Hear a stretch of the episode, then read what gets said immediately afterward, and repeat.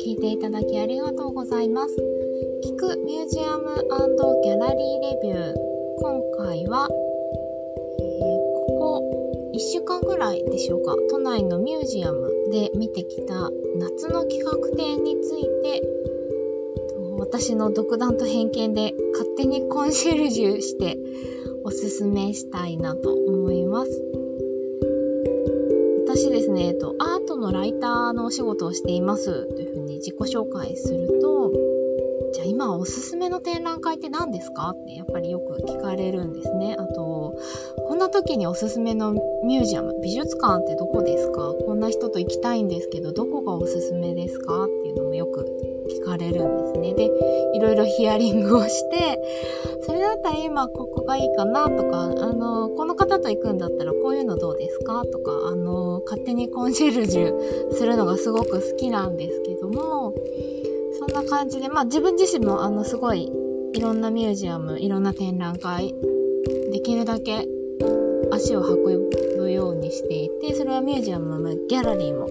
ほぼ同列にあの見ていろいろ見に行くので、慌ただしく日々を過ごしているんですが、え、ー、と、今回はその中でもですね、あの、企画展のご紹介をしたいなと思います。やっぱ春、夏、秋、冬と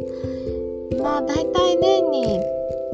3回とか4回ぐらいの割合で、えーと、ミュージアム美術館博物館って企画展を行っていらっしゃるんですね皆さんも体感的にそうですね。2, 2ヶ月3ヶ月ぐらいで1つの企画展ってやってるなっていうイメージがあると思うんですけども。そんな中であの夏この夏の期間に始まっている企画展のご紹介をしたいと思います。やっぱ、あの、夏休みに入るっていうとこもあって、夏も割と大型の企画展がドーンと始まるっていう多いイメージがありますね。まあ、一番多分ピークに来るのは秋とかなのかな年中行くのであんまり意識したことはないんですけど、そうですね。で、あの、ちなみにですね、ミュージアムで行われてる企画展、展覧会っていうと、今言ったみたいにあの企画展っていう呼び方をするものと、えっ、ー、と、所蔵所、所蔵作品展、コレクション展と呼ばれるものと大きく分けて2種類あります。あの、お詳しい方は多分ご存知だと思うんですけども、すごいざっくり説明すると、えっ、ー、と、所蔵作品展、コレクション展っていうのは、そのミュージアム、博物館、美術館が、えーと、管理してる、持っているとか、あと、いろんな持ち主の方から預けられてたりとかする、様々な資料、作品たちを、えーと、とそのミュージアムの学芸員の方々が、えー、テーマごとに企画とかストーリーを立ててご紹介する展覧会のことです。あの、常設展とも呼ばれたりしますよね。あのー、常設って聞くと、いつも一緒の作品が並んでるんじゃないかって思われるかと思うんですが、もちろんそういう場合もあったりするんですけど、おおむね、え、ー、と、定期的に実は入れ替えをしています。もちろん、あのー、それはミュージアムごとの考え方もあるので、あとはどれだけ作品持ってるかとかにもよってくるので、一概には言えないんですけども、定期的に変わっていることもありますし、いつもこの作品が見られるっていう良さもあるなってすごく私は思います。あの、ミュージアムの顔になるような作品とかは特にそうですよね。とはいえずっと飾っておくっていうことは実は、まあ、美術品の場合はコンディションを保つためにデリケートな素材でできてるもの例えば日本画のような紙とかあの焼き物みたいなものとはちょっとあの素材の脆さ弱さが変わってきますので入れ替えっていうことを必ずしなければいけなくなるんですけどもまあ、とはいえ、あの、そんな感じで定期的に作品入れ替えていますので、いつも同じとは限らないっていうのを、あの、豆知識として思っといていただけると嬉しいです。私結構コレクション展好きなんですよ。なので、よく見に行くことをしていますもう。一つ企画展、からご紹介しますけども、企画展は、えっ、と、ミュージアムの学芸員の方々、研究員の方々だけではなく、えー、スポンサーの企業さんが多数協力し合い、あとは国内外の研究者の方も一緒になって、さらにはですね、え、ー、と、各国の大使館とか、観光庁も一緒になって、チームを組んでもっと大掛かりに準備される展覧会のことを指しますね。あのー、もちろん企画の準備にもすごく何年という単位で時間がかかりますし、スポンサーっていうと、うーん、新聞社、大手新聞社とか、大手テレビ局、在京テレビ局ですね、とか、が割と中心で、この企画展という仕組みはずっと来たんですよ、日本って。最近だと、でも、あの、今日ご紹介する企画展の中にはですね、えっ、ー、と、海外のハイメゾンのブランド、イブ・サンローラン、サンローランが、えー、協賛している展覧会もあったりしますし、少しずつやっぱり変わってきてるんじゃないのかななんて思っています。ではでは早速ですが、え、ー、と、まずそのサンローランが協賛している展覧会をご紹介しようかなと思います。これはですね、今生きている私たちと同じ時代を生きてまさに今美術作品創作活動を続けている現代美術の作家の方です。えっ、ー、と蔡国強さんという男性の中国でお生まれになった男性の作家さんの個展企画展のご紹介です。今、えーと、東京の乃木坂の国立新美術館、えーと六本木からも歩いていきますね。国立新美術館で開催中の最国境さんの展覧会です。イントネーションが合ってるのか若干不安があるんですけども、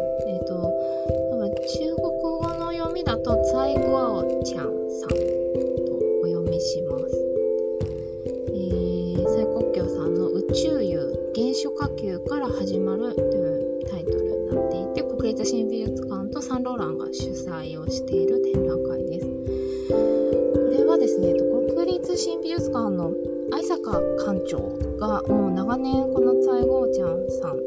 蔡国強さんと,、えーと、展覧会を何度かご一緒されていることもあって、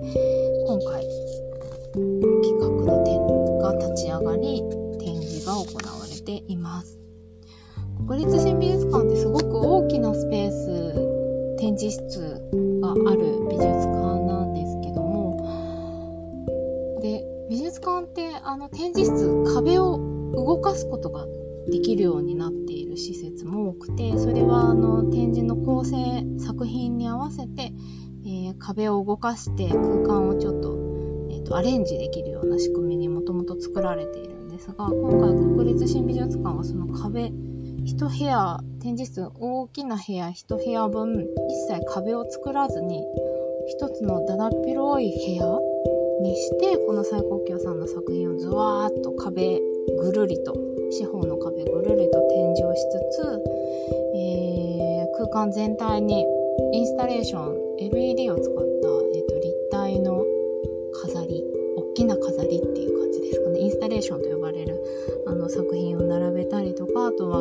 日本の屏風のような形の作品群を並べるっていうことをして、えー、展示空間を作っています。いわゆる絵画だけの展覧会、いわゆる本当に企画展の雰囲気と全く異なる空間づくりがされているので、まずここに入っただけでワオってなると思います、皆さん。私も、なんか話には聞いてたんですけど、なるほど、ことかと思って、結構圧巻でした。素晴らしいなと思いました。ここに身を置くだけでも結構なんでしょう。五感を刺激されますし、楽しいなと思います。で、正直私、あの、最高級さんのことをほぼ存じ上げずにいました。で、ちょっとお仕事で展覧会のご紹介をすることもあって、えっ、ー、と、サイさんのこれまでのご活動とか、えー、過去の展覧会のこととか、わーっとリサーチをして、えー、今回の展覧会始まる前のインタビューもたくさん読みましたし、えー、開催記念で行われた対談の映像が今国立新美術館のホームページから、えー、YouTube で全て公開されています。それも拝見しましたでこんなチャーミングですごく素敵な方なんだなということにちょっと心打たれました。一気にファンになってしまったんですけども。サイさんは、えーと、今もう20年ぐらいニューヨークを拠点に活動されていますが実はですね、えーと、日本で創作活動をしていた時期があります。でその時に日本、えー、とあるギャラリースペースで開催した個展のタイトルが「原初火球」っていう今回のタイトルと同じなんですよ。そのまさにご自身のこれそれ以降続けてきたこう美術活動芸術活動創作活動の原点はその日本で発表した作品があったっていうことを明言されていらしてでそこから、まどんな変遷を経て今自分の作品があるのかそれまでどんな活動をしてきたのかその日本で原初火球を開催する前と開催してした時でして以降の活動っていうものをもうご自身のインタビューの言葉とともに紹介している企画展です。私みたいにまあよく分かってない人間でもあのー、正直展示のキャプションその説明文は文字がちっちゃくてちょっと読みづらいなと思うことも多かったんですよ。で、あの QR コードで会場でスマホでその文章全部あの見ることができるようになってますのでとりあえず行って空間を楽しんで作品そのものをじっくりご覧いただいてこれはどういうことなんだろうな？これは何を表現してるんだろうなっていうのを、まあ、考えながら時々解説も読みながらみたいな感じでご覧になるのがいいんじゃないのかなと思いました。とサイさんのその作品のベースとなってるもの創作のこう考えのベースとなってるものってその東洋の哲学とか社会問題のこととかあとはまあ宇宙とか人間のこう生と死とか本当に大きなテーマがあベースになっていますそれをなんとなくあのご覧いただくと伝わってくると私は思いました。ところにその創作中の映像があったりもしますしお話しされてる映像も現地で見ることもできますし一人の美術作家がいろいろこう迷いながら自分の創作スタイルを見つけそれを展開していくでその創作って一人ではやっていないんですよ。サイさんのその制作している作品って本当に多くの方の協力がないと完成しないような作品なんですがそのためにいろんな人にその自分の作品に参加してもらう。ただ、まあ、お金を出してもらうとか場所を提供してもらうとか許可を与えるみたいなことじゃなくて一緒になって作品を作ろうっていう気持ちでサイさんがずっと活動されてきて。で一番ゆかりが深いのはその福島県のいわき市の方々際にそのお住まいになっていていわきの地域の方々と一緒に作品制作に取り組んでいてで実はこの展覧会の始まる前にもいわきですごい素晴らしい、えー、インスタレーションを開催しています。多分 SNS とかでもご覧になった方がいらっしゃると思うんですが小山サンローランが、えー、コミッションワークというふうにあのオーダーしてサポートして実現した展覧会にあたるんですけどもタイトルが素敵なんです「満天の桜が咲く日」というタイトルで行われています。と展覧会会場の奥にこのいわきの住民の皆さんとサイさんとの交流のお話あの膨大な写真の数々とかもちろんこの満天の桜が咲く日の当日の映像も見ることができるようになっています。あこれ私映像繰り返し繰り返し見ましたけどもなんか胸が熱くなるようなすごく美しい光景でした。もちろん見に行ってみたかったなってすごく思ったんですけど、ここで今回こういう風に知ることができてすごく良かったなと思いました。うんと、説明を読む、読んで理解できるぐらいのもちろん、あの、理解力とか知識とかあるに越したことはないかもしれないんですけど、そういうことを抜きにしてぜひ見ていただきたいなという今同じ時代を生きている作家の方の作品群です。私はその示されてた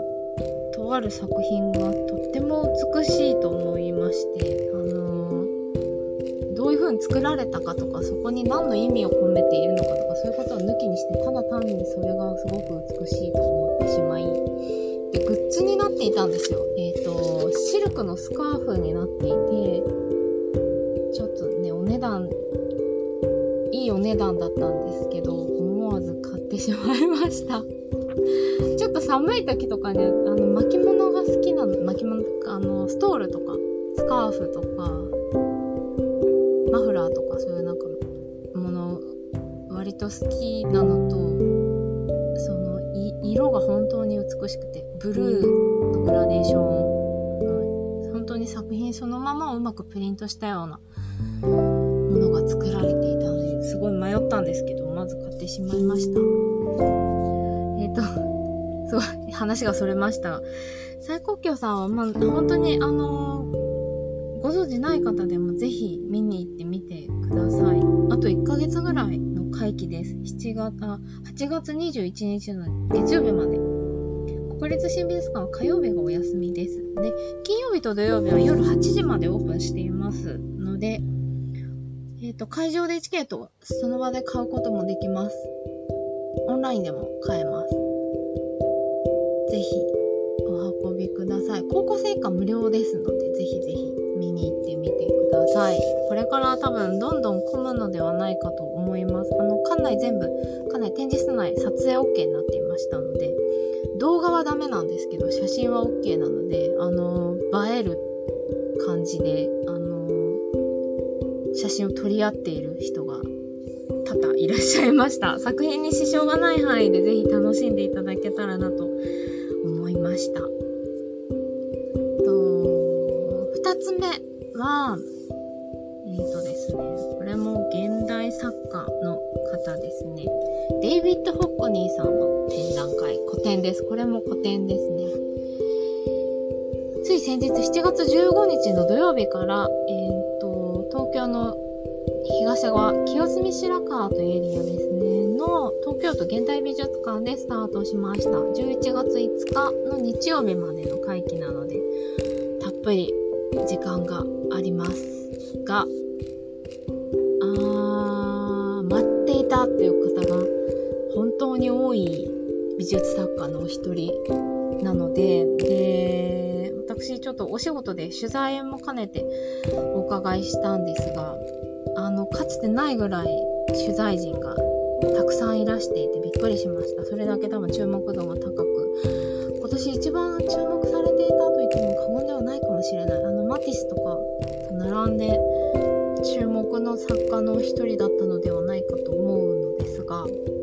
東京都現代美術館もですね、すごく大きな空間の美術館なんですが、今回はワンフロア、あ、プラスもう一フロアか。2フロア使って作品を展示しています。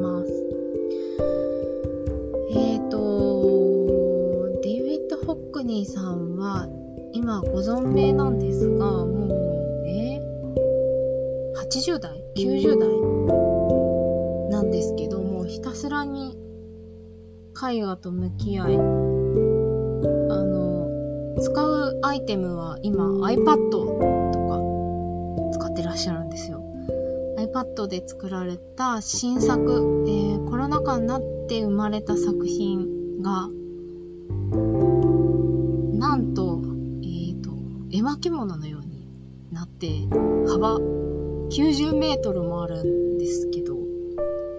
想像つきますかね？えっと、本当に広い展示室にぐるーっとびっくりするような展示のされ方を見たことない展示のされ方で 展示されていたんですがそれと一緒に、えーと、iPad でどんな風に描いて一場面を描いてきたかっていうのをタイムラプスみたいにバーっとその書いた筆跡を映像で見ることもできます。それ結構いいなって思いました。何をどう書いて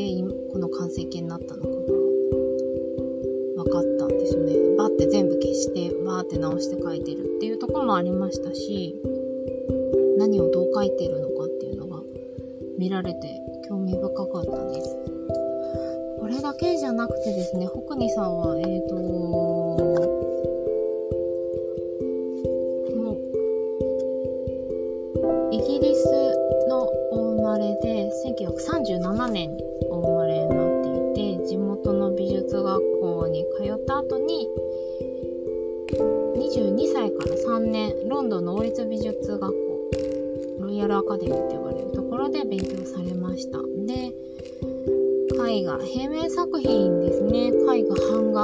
真、そして映像とか、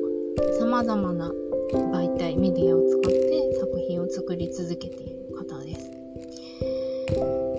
今は、えっと、フランスのノルマンディで制作を続けていらっしゃいます。ロンドンにいたり、アメリカのロサンゼルスにいたり、いろんなところにスタジオを構えながら、今はノルマンディにいらっしゃいます。で、この展覧会、そもそも企画の話が立ち上がったのは、え、ー、?2018 年とかのことだったそうなんですが、その時はあの、ロンドンのテートで回顧展、大規模な展覧会が行われていて、で、ポンピドゥセンターっていうフランスの展覧会、え、ー、と、ミュージアム、現代美術のミュージアムに巡回したり、メットっていう、えーと、アメリカのメトロポリタン美術館っていう大きなところに巡回したりということもしていたので、うんと、なかなか日本で展覧会が開かれていなかったこともあって、ぜひご紹介したいということで立ち上がった企画なんですが、まあ、あの、コロナでなかなか開けなくなってしまい、で、その間に、ホクニーさんがその iPad で90メーターのビッグ新作を作って、それが、まあ、あの、初公開になってっていう風に、企画がちょっとどうなることかという展開もあったんですが、結果的にはすごく素晴らしい内容になったのではないかという風な、あの、企画担当の現、えっ、ー、と、学芸員の方のお話もありました。今、あの iPad 使って絵を描いてる方って本当にたくさんいらっしゃると思います。そういった方々も多分ホイホクニさんのその作品がとっても身近に感じられるますし、ホクニさんがどんなものをどんな風に見て絵画に落とし込んでいっているのか、その思考の変遷を知ることができる。まあ、まさに人生をたどるように作品群を見ることができるとても魅力的な企画展だなと思いました。うーん、私自身またさっきの最高級さんと同じですけど、デビッド・ホクニーさんの作品は、実は2018年ロンドンに行っていて、テートにも行ってるんですよ、その企画展が行われていた。で、多分テートのコレクション展でホクニーさんの作品も見てるんですけど、うーん、そこまでものすごくこう心惹かれる作家ではなかったんですよね。でも、今回、えっ、ー、と、私、版画の作品と写真の作品すごく好きだなと思いました。あと iPad で描いた90メートルの作品をこうずっと追いかけて見ていくと、なんかとっても本当に目の前の幸せを見つける天才だなと思ったしすごく朗らかに世界を見てらっしゃるその視点が素敵すぎるなって思ってなんだかとてもやっぱりファンになってしまったというして図録を買って帰ってきたっていう感じでした。あのやっぱこう一人の作家の方のことを深く知れる企画展はやっぱりいいなってしみじみ思いましたね。あのぜひ特に多分10代、20代の皆さんはデビッド・ホックに行って、誰だろうっていう方も多いと思います。私もその一人でしたし、全然作品見たことあるようなないようなっていう感じでもあったんですけど、ぜひこのタイミングに、あのー、11月までやっていますね。まあ、終わりの方は多分すごく混むと思います。で、夏もまあまあ混むと思いますが、現代美術清澄白河の駅からもちょっと遠いので、なかなかハードなんですけども 中にはとってもいいレストランも入ってますし、えーと、休み休みゆっくりあのお越しになってみてはどうかなと思います。えっ、ー、と、中学生、高校生の皆さんは1000円で入れます。大学生の方も1600円。で、大人の方は2300円とちょっとお高めですね。やっぱりちょっと海外から作品持ってきたりしてることもあるからなんだと思いますが、そんなお値段になっております。一部は撮影撮影可能になっています。図録がですね、ちょっとお値段上がってたんですよね。気に、そこはちょっと気になりました。とはいえ、すごく豪華な想定の図録で、サイズがちょっとちっちゃめ、横長のまさに iPad サイズなのではという形をしている横長の図録です。っとじっくり見たいな。その版画の作品群が気になったので思わず買ってしまったんですが、もちろん 90m の作品もちょっと折りを工夫したりしながらずらっと載っております。これでじっくり観察したいなっていうのもあって買いました。で、北国さんご自身のエッセイも入ってたりしますし、企画担当された学芸員の方とか、サポートしてる海外のスタッフの方の、えー、論考、文章も読めます。かわいいです。ぜひ、一緒にご覧になってみてください。で、最後、だいぶ長くなってきましたが、今、テートという話をしましたけども、実はテートのコレクション作品群が本に今まとまって来日しています。さっきの蔡国強さんの展覧会をやっている国立新美術館の2階のフロアで実は始まりました。テート美術館展。で、この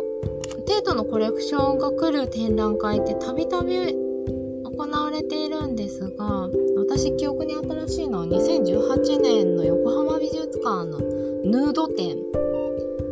あ、鳩が鳴きました。好きな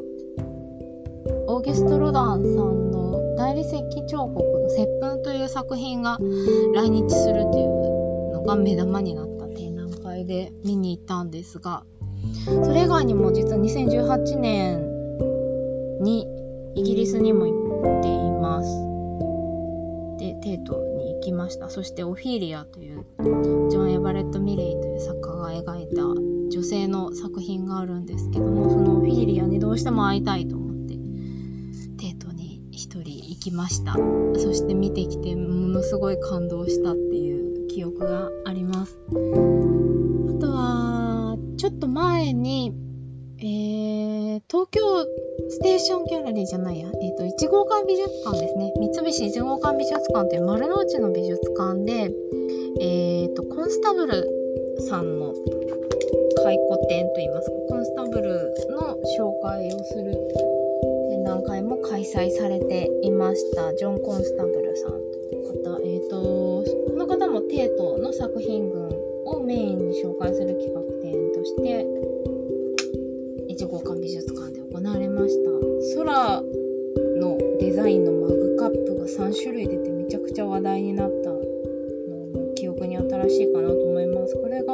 コンスタブル展は2021年の冬から春にかけて行われていましたね。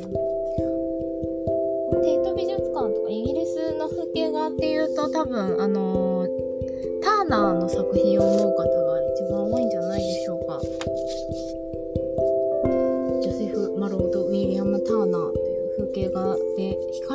と呼ばれるような作家の方なんですけどもその方と、まあ、ジョン・コンスタブルさんってほぼ同世代で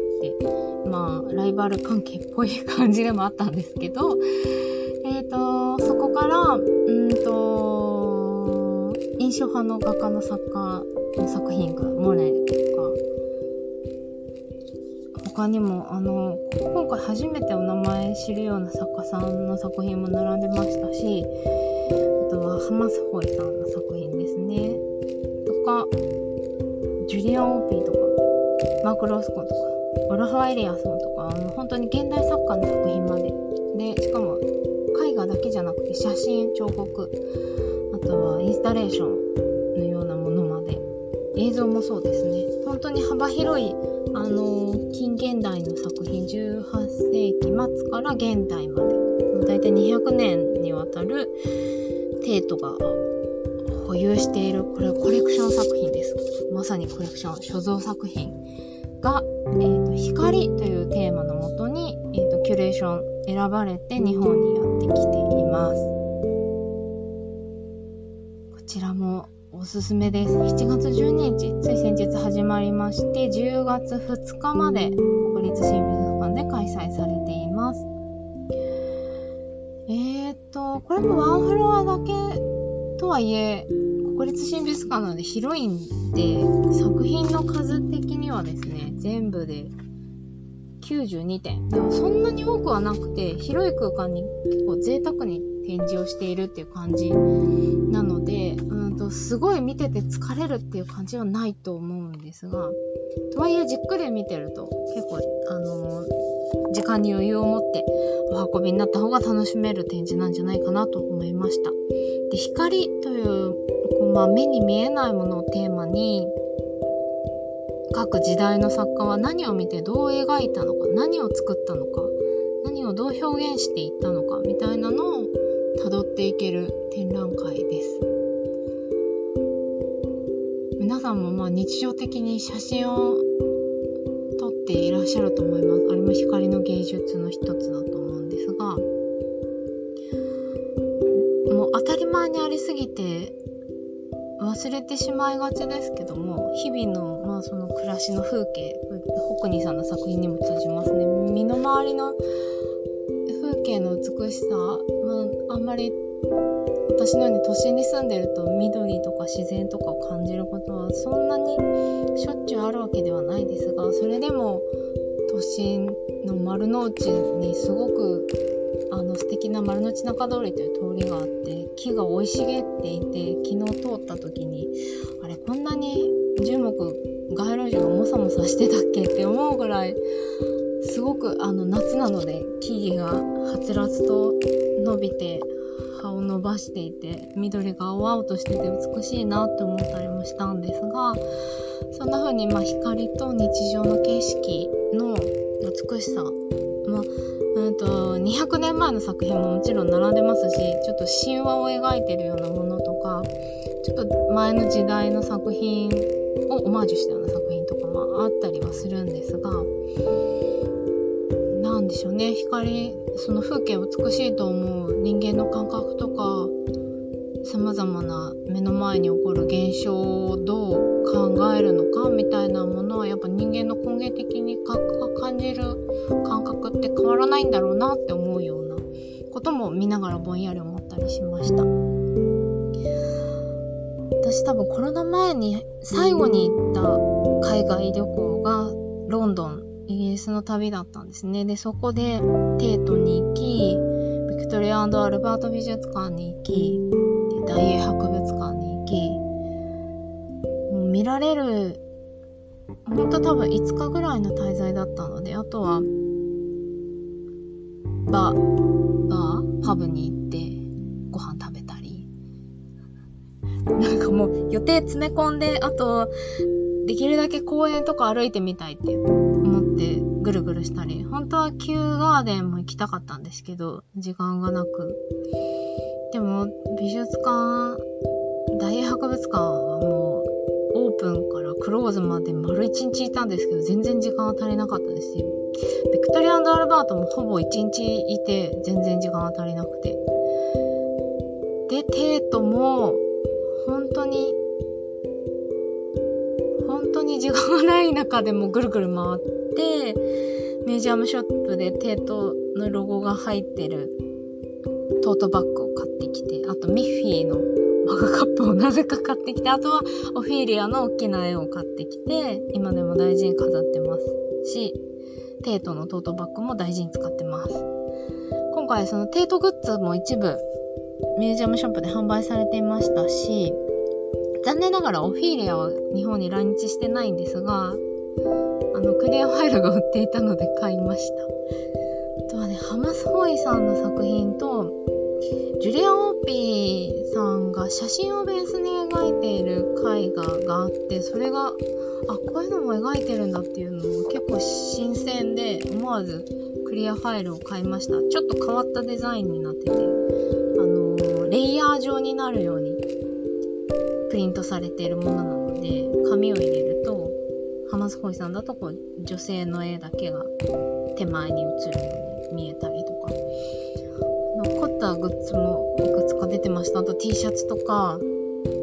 アンダーウェアとか、スリッパみたいな、サンダルとか、バッグとか、なんかグッズいろいろ展開してるなっていうのが新鮮でしたね。それはやっぱりあのテートのコレクション、所蔵作品だからできたことなのかなって思ました。あの、グッズ化できる作品って、その、美術館の許可がないといけないですね。その許可を出すか出さないかって作品の著作権のあるかないかとか、著作権にすごく関わってくる問題で、何でもかんでもグッズにはできないんですね。なのですごい気に入った作品がグッズになってる時はあの、ぜひ買ってほしいって思うんですが、で、今回、その、テート美術館展は、館内作品、撮影 OK のものが結構多かったんですよ。それもやっぱりコレクション展、作品展だからなのかな、とも思いました。ロンドンに行った時もテートの美術館の中、展示室写真 OK だったんですよ。なので、オフィーレアもたくさん写真を撮ってきたんですが、本でもそういう風に、あのー、撮影 OK にしてくれてありがたいなと思いましたし、グッズも充実してました。あの、イギリスのアフタヌーンティー文化に関係するようなおやつの数々とか、ジャムとかも売ってましたね。グッズがいろいろ充実していましたので、その辺も合わせてぜひご覧ください。あの、イギリスがお好きな方はもちろん西洋絵画がお好きな方もそうですし、うーん、その光というものを200年作家たちはどんな風に描いてきたのか、作品に形にしてきたのかっていうのをたどる意味でも、ちょっと美術史というか文化史というか、あの、そんな歴史をたどる企画展にもなってるなと思ったので幅広い方が楽しめるんじゃないのかなと感じました。ということで長くなりましたが3つご紹介したうちの2つが偶然にも国立新美術館の展示になってしまいましたけども重なってるのはこの先1ヶ月ぐらいで2つ1日に見るとのすごいお腹いっぱいになると思いますがまあそれもすごい楽しい時間の過ごし方だなと思うのであの土日などもしご予定ご都合つくようでしたらばお運びください。ということで、えーと、このミュージアムギャラリーレビューはな風に、えーと、アートにまつわるライターですとかインタビュアーあとはいろんなミュージアムに行って取材をしたりとかコラム的なお話なども書いている。ミュージアムコラムニストって名乗ったりもしてます。えっと、私、ナオミが、えー、いつもノートというブログサービスで文章を書いたりしてるんですが、ちょっとこの、ここ1年ぐらいはね、この半年？この先1年？この先半年？今年はですね、ちょっといろいろ予定が詰まってしまっておりまして、大学の卒業が関わってるっていうこともあって、ノートで文章を書く頻度がちょっと今、一時的に減らしていて、音声配信を中心にしているんですけども、あのー、書いてお伝えするのが全然間に合ってないお話を、えー、編集なしの取って出しでおしゃべりしてお届けしている。えーと、気軽に聞き流していただいてと言っても、今回ちょっとだいぶ長くなってしまいましたが、あの、アートを楽しんでいただくきっかけになったら嬉しいなと思っております。では、またお耳にかかれるのを楽しみにしています。暑い毎日続きますが、ぜひぜひ皆様ご自愛ください。聞いていただきありがとうございました。